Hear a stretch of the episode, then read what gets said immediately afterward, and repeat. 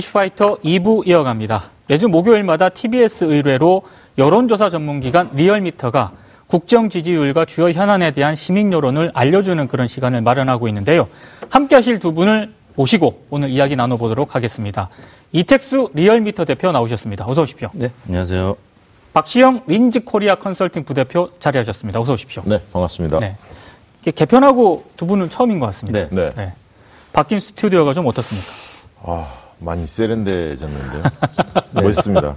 이게, 이게 뭐 승리의 V자인가요? 네, 뭐 아무튼 무슨 의미인지 모르겠습니다만, 네, 아, 굉장히 좀 밝은 분위기에서 네. 오늘 좀 화기애애하게 네. 진행을 네. 한번 해보도록 하겠습니다. 먼저 대통령 국정수행 평가부터 가볼까요? 네, 문재인 대통령 국정수행 평가가 2주째 내림세를 보이고 있습니다. 아, 이번 주 47.3%의 주중 집계가 나왔고요. 예. 어, 지난주 대비 2.1%포인트 빠졌습니다. 음. 부정 평가는 46.5%, 어, 동일한 2.1%포인트 어, 증가했고요. 어, 주로 이제 충청, 또 PK, 수도권, 어, 특히 이제 수도권과 어, 충청권은 미세먼지의 여파가 가장 큰 지역이죠. 어, 그리고 이제 연령대별로 30대, 50대, 20대에서 빠졌고요. 어, 무직, 노동직, 사무직. 근데 이제 눈에 띄는 대목은 중도층입니다. 지난주 50%의 긍정평가가 이제 이번 주 45%로 어, 다른 음, 보수층이라든지 진보층은 큰 변화가 없었는데 네. 중도층이 빠졌다는 거는 어, 이 북미 정상회담 음, 어, 여파도 있긴 합니다만 네. 어, 미세먼지가 더 영향을 많이 미친 것이 아닌가 아. 어, 싶고요. 일간으로 보면은 월요일 날 이제 48.5%로 시작을 했는데 예. 지난주 이제 목요일 날 50.1%와 비교하면 2% 포인트 가량 빠진 채 시작을 했고요.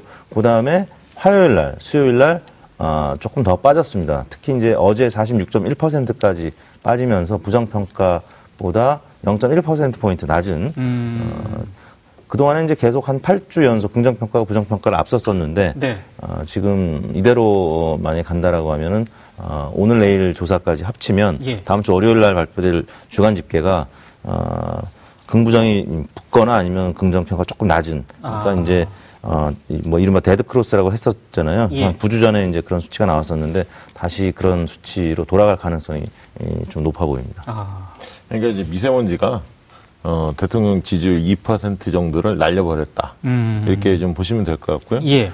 어, 이제 그렇게, 왜냐하면 이 지지율이 빠진 이유를 좀 보면 예. 어느 부분에 화가 났느냐를 네. 잘볼 필요가 있는데요.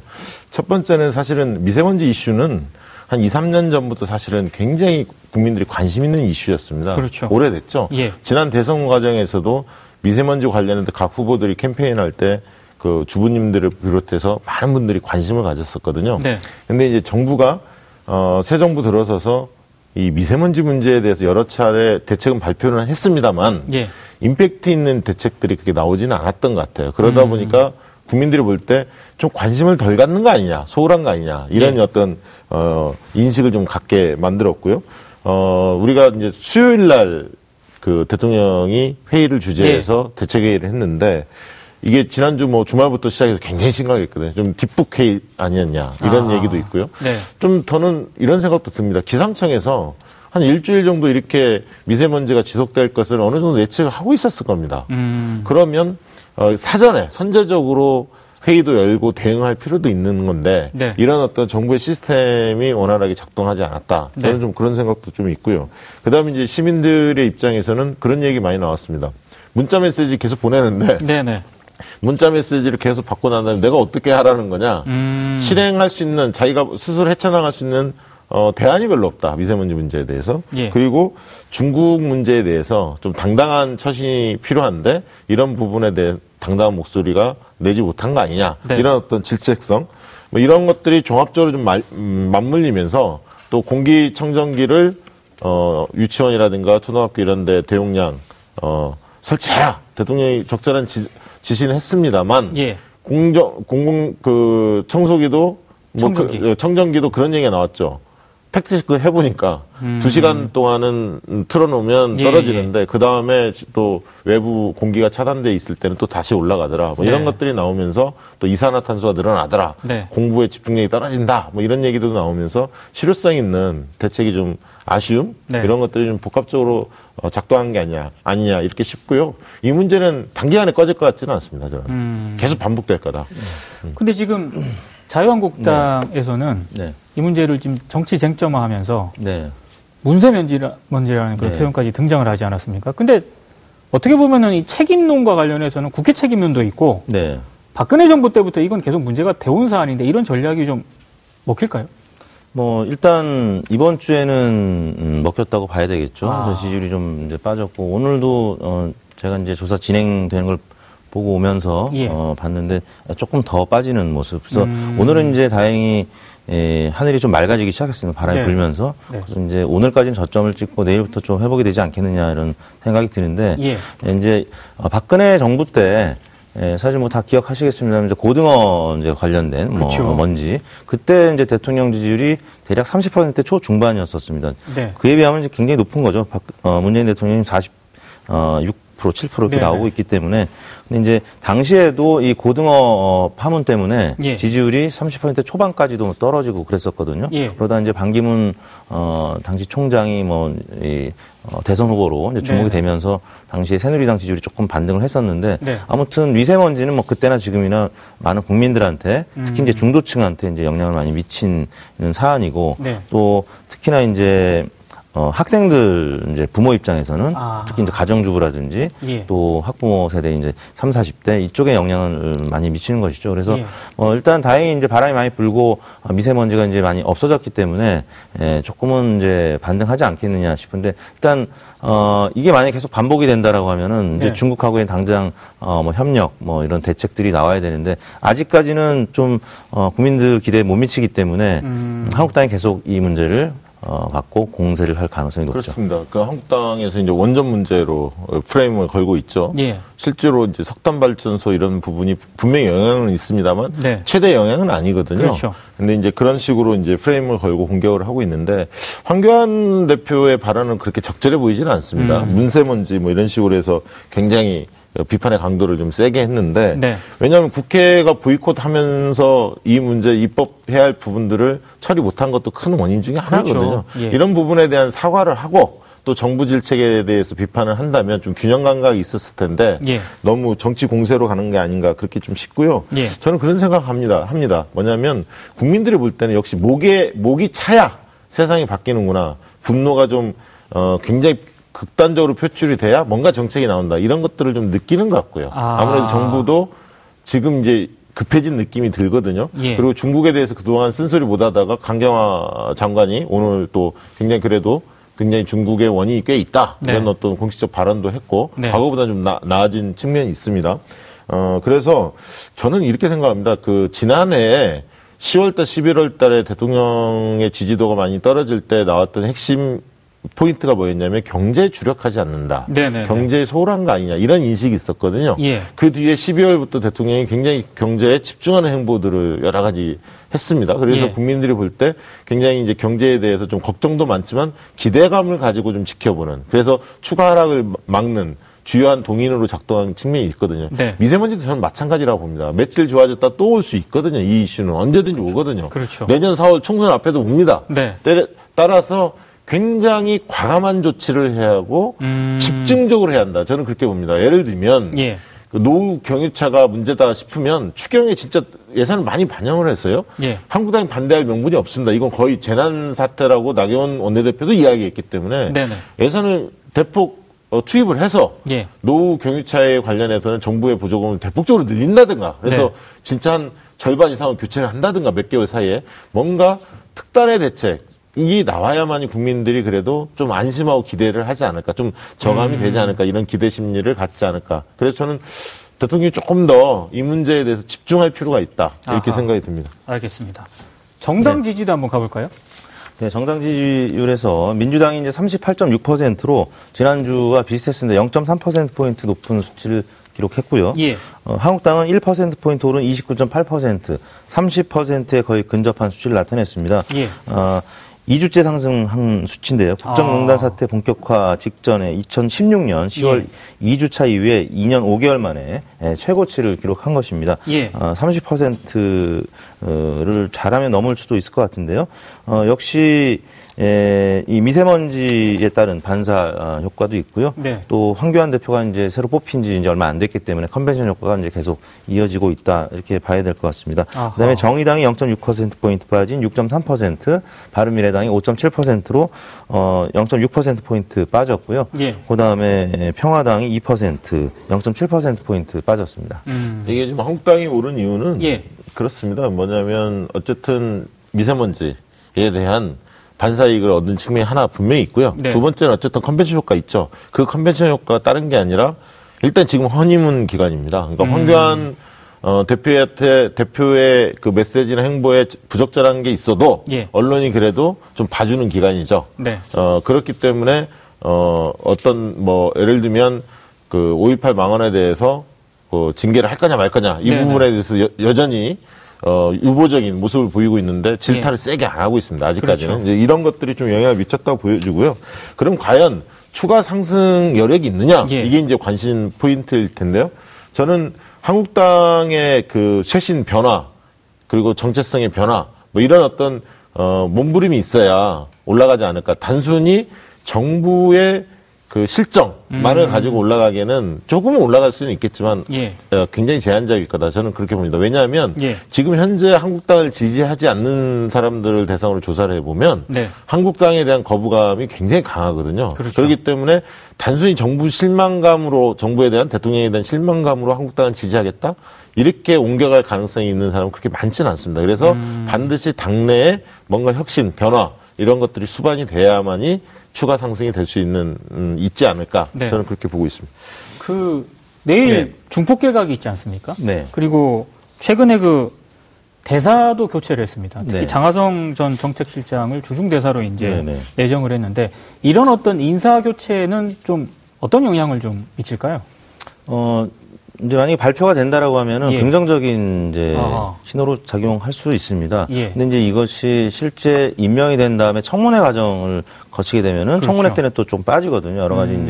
이제 문제 있는 부분들이 이제 노출이 되기 때문에 근데 예. 어그 인사가 이제 행해지는 그 시기에는 예. 음 뭔가 이제 국정에 대한 어떤 기대감을 이제 예, 갖게 되기 때문에 예. 지지율이 예. 조금 반등할 가능성이 있는데요. 아하. 아까 말씀드린 대로 이제 오늘 미세먼지 때문에 저점을 찍고 내일부터는 조금 오를 가능성이 있는데 네. 만약에 이제 에, 그 회전문성 인사 논란 뭐 이런 부분도 물론 있겠습니다만 예. 새로운 인사가 내, 려지면서 어 국정을 한번 이제 바꿔주는 그런 분위기 쇄신 효과도 있기 때문에 음. 지지율이 좀 음, 반등할 가능성도 이제 네, 저는 있다고 그렇게 봅니다. 그 민주당도 소폭이 좀 올랐지 않습니까? 그렇죠. 미세먼지가 있었음에도 불구하고 그 예. 그 이유는 유치원 문제에 네, 대해서 한유총 문제. 그 단호하게 한유총 문제에 대해서 대처한 여당 특히 박용진 의원 에 대한 국민들의 박수가 담겨 있다라고 보여지고요. 음. 이그 최근에 장하성 실장의 주중 대사 내정에 관련해서 여러 보수 언론들이 회전문 인사에 대한 비판 논조를 이어가고 있는데 예. 저는 그렇게 봅니다. 그러니까 외교관이라는 게 직업 외교관이 과연 잘할 수 있느냐? 아. 잘할 수 있는 부분도 있죠. 그렇죠. 하지만 어, 주중 대사 같은 경우는 주미, 주중, 주러, 주일 대사 이렇게 한, 한반도를 둘러싼 주 4강 4강 외교는 굉장히 중요하고 어, 국정 철학과 국정 철학을 잘 이해하면서 사실은 청와대와 소통이 잘 되는 인사가 굉장히 중요합니다. 정치적 판단할 게 굉장히 많습니다. 네. 왜냐하면 보십시오. 주중 대사가 그 남북 문제, 그다음에 북미 정상회담 이런 고차원적인 문제를 풀어내는데 상당히 역할을 해야 합니다. 예. 그렇기 때문에 어, 국정 경험이나 정치 경험이 있는 사람이 오히려 잘할 수 있다. 저는 오히려 그렇게 보는 편이고요. 음. 그다음에 이제 예를 들면 우상호, 박영선, 진영 이런 분들이 이제 내각에 거론이 되는데 예. 어, 뭐 다 될지 안 될지는 모릅니다. 까봐야 알겠지만 저는 마이너스 효과는 없다. 물론 굉장히 참신한 인사가 그렇게 보여지지는 않습니다만 네. 박영선 우상호 의원에 대한 평가가 괜찮거든요. 음. 그 컨텐츠가 있다 이런 평가들이 많고 예. 진영 의원은 좀 탕평 인사의 대표적인 케이스로 보이기 때문에 저는 뭐 대통령 지지율이 소폭이라도 어, 긍정적 효과가 있지 마이너스 효과는 아니다. 저는 음. 좀 그렇게 보고 있고 특히 이제 오늘 카풀 네네네. 그 사회적 합의가 이루어졌고 또 95명 그 대, 그 자본가, 그렇죠. 자본을 가지고 있는 이 고소득자들에 네. 대해서 탈루를 어, 탄루 의혹 있는 이 사람들에 대해서 강력하게 세무조사를 하겠다. 이렇게 좀 나와 있거든요. 그래서 예. 좀 반부패, 아까 얘기했듯이 한유총의 문제에 이어서 이런 어, 세금 탈루 이런 문제에 대해서는 강하게 대처하는 것이 국정의 플러스 요인이 되거든요. 네. 네, 그런 측면에서 본다면 오늘 내일 조사는 조금 반등할 가능성이 있다 그렇게 음. 생각이 듭니다. 또 하나 이제 오늘 저점을 이제 찍을 것 같다라고 말씀드린 게 이제 어제 이명박 전 대통령이 네네. 이제 석방 가석방 되지 않았습니까 보석으로 예. 그래서 물론 이제 가택 뭐 연금에 이제 가까운 수준으로 이제 어 이렇게 자유로운 몸은 아니지만 예. 아무튼 판사도 이제 많은 비판을 받았고 또 당청에도 부담으로 작용할 수밖에 없습니다. 이 네. 부분은 뭐 이 당청이랑은 무관한 사안이긴 합니다만 예. 아무튼 이명박 전 대통령이 지금 풀려났기 때문에 네. 예, 그와 관련된 여론조사도 이제 어 대략 뭐 한 6대 3 정도로 어, 이 보석 반대가 많았었거든요. 그렇죠. 근데 어, 풀려났기 때문에 오늘 또 조금 어, 안 좋은 영향을 미쳤기 때문에 좀 어, 저점을 찍었다라는 부분도 이제 짚고 음, 넘어가야 될 것 같습니다. 알겠습니다. 어, 굉장히 바쁘게 좀 달려왔는데요. 네. 마지막으로 이번 주 현안 조사 한번 살펴보도록 하겠습니다. 네, 저희가 이제 예, 고농도 미세먼지 비상 저감 음, 대책으로 민간 차량 이부제 실시에 대해서 아... 이게 이제 에, 공공기관에서 사, 용하는 차량이 아니라 그냥 우리들이 예, 일반 예, 시민들이 예. 이용하는 차량을 이부제로 짝콜수제로 예. 하는 것에 대해서 어떻게 평가하는지 여론조사를 했는데 에, 그래픽 보시는 것처럼 찬성이 54.4, 반대가 40.9%로 어, 대략 한 15% 포인트 가깝게 찬성 의견이 높긴 합니다만 반대 의견도 만만치 않게 나타났습니다. 뭐 예. 뭐 당장 뭐 그 뭐 저 같은 경우도 네. 차량을 더 몰고 다닐 수밖에 없는 게 이제 차 안에는 미세먼지가 좀 덜하지 않을까라고 해서 예. 이제 버스를 타고 가거나 아니면 지하철을 타러 갈 때 마스크를 써야 되는데 그것도 그렇죠. 불편하고 하니까 아마 이제 에, 자가용을 이용해서 출퇴근하는 분들은 아마 반대하는 분들이 좀 많지 않았나 예. 하는 생각이 듭니다. 음. 그러니까 저는 뭐 저 수치를 어떻게 그 해석을 하냐면 예. 찬성이 54%인데요. 예. 어, 저기 적은 수치는 아닙니다. 왜냐하면 말씀하신 대로 이제 불편함들을 많이 감수하고 이 감수하는 것을 전제로 하고 이게 판단을 하는 거거든요. 일단 54.4%는 그런 걸 감수하겠다는 거지 않습니까? 그렇, 습니다 이게 음. 저게 적은 수치라고 저는 보지는 않습니다. 그래서 상당히 불편함에도 불구하고 예. 어쨌든 저 정도 나왔으면 미세먼지가 그만큼 심각하다 이렇게 봐야지 왜 네. 찬성이 60, 70% 돼야 하는데 더 적지? 이렇게 해석할 일은 아니라는 거죠. 아. 그리고 적어도 그 학생들이나 30대 이런 데서 상, 상대적으로 찬성 의견이 좀 낮았는데요. 다른 네. 연령층에 비해서 저는 그 실효성에 대해서 좀 회의적인 느낌이 좀 있었던 것 같아요. 학생들이 음, 볼 때는. 예. 그러니까 좀 근본적이고 실질적인 대책이 먼저 이루어진 다음에 예. 이런 대책은 최후의 수단을 좀 내놔야 하는데 너무 이렇게 손쉽게 내는 거 아니냐. 물론 정부가 지금 공공기관들은 이부제를 했고 민간은 예. 아직 안 했습니다만 네네. 이건 이제 전제로 얼마나 국민적 수용도가 있는지를 한번 좀 여론조사로 측정을 해본 건데 예. 제가 볼 때는 이 민간 차량 이부제를 할 하려고 한다면 네. 그 전에 다른 혁신적인 실질적인 대책들이 많이 나와야만이 이거에 대한 수용도도 높아질 거다. 음. 저는 그렇게 보고 있습니다. 그러니까 직업별로 보면은 이제 출퇴근을 하는 사무직 노동직에서 예. 그리고 또 이제 자영업, 이제 차를 많이 이용하는 네 자영업자들이 이 반대가 높게 나타났고요. 예. 이제 주로 어, 집에 있는 가정주부라든지 아니 무직자들은 또 찬성 의견 60%를 어, 넘게 나타났습니다. 그래서 아. 결국에는 어, 자기 입장에서 이제 판단한 분들이 예. 예, 있다 보니까 이 찬반 어, 격차 크진 않았다 이렇게 음. 같습니다. 그 이게 공공기관 이부제 해봤잖아요. 그렇죠. 지방에 모니터링 해보니까 어떤 상황이 벌어진지 아십니까?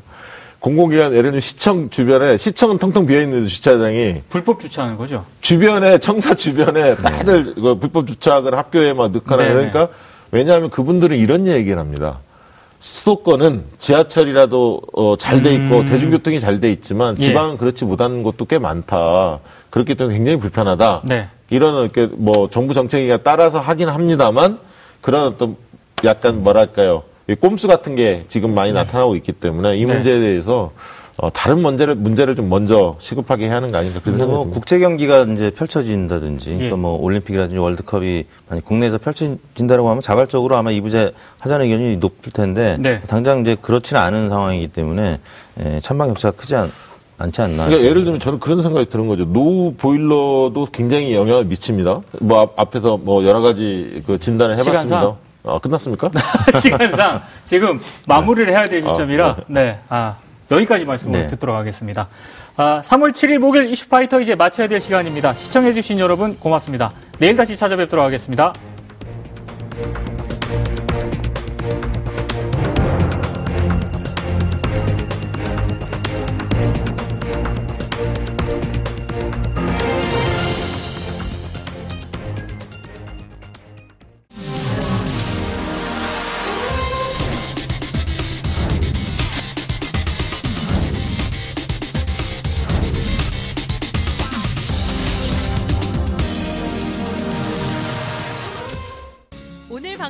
좋았나요?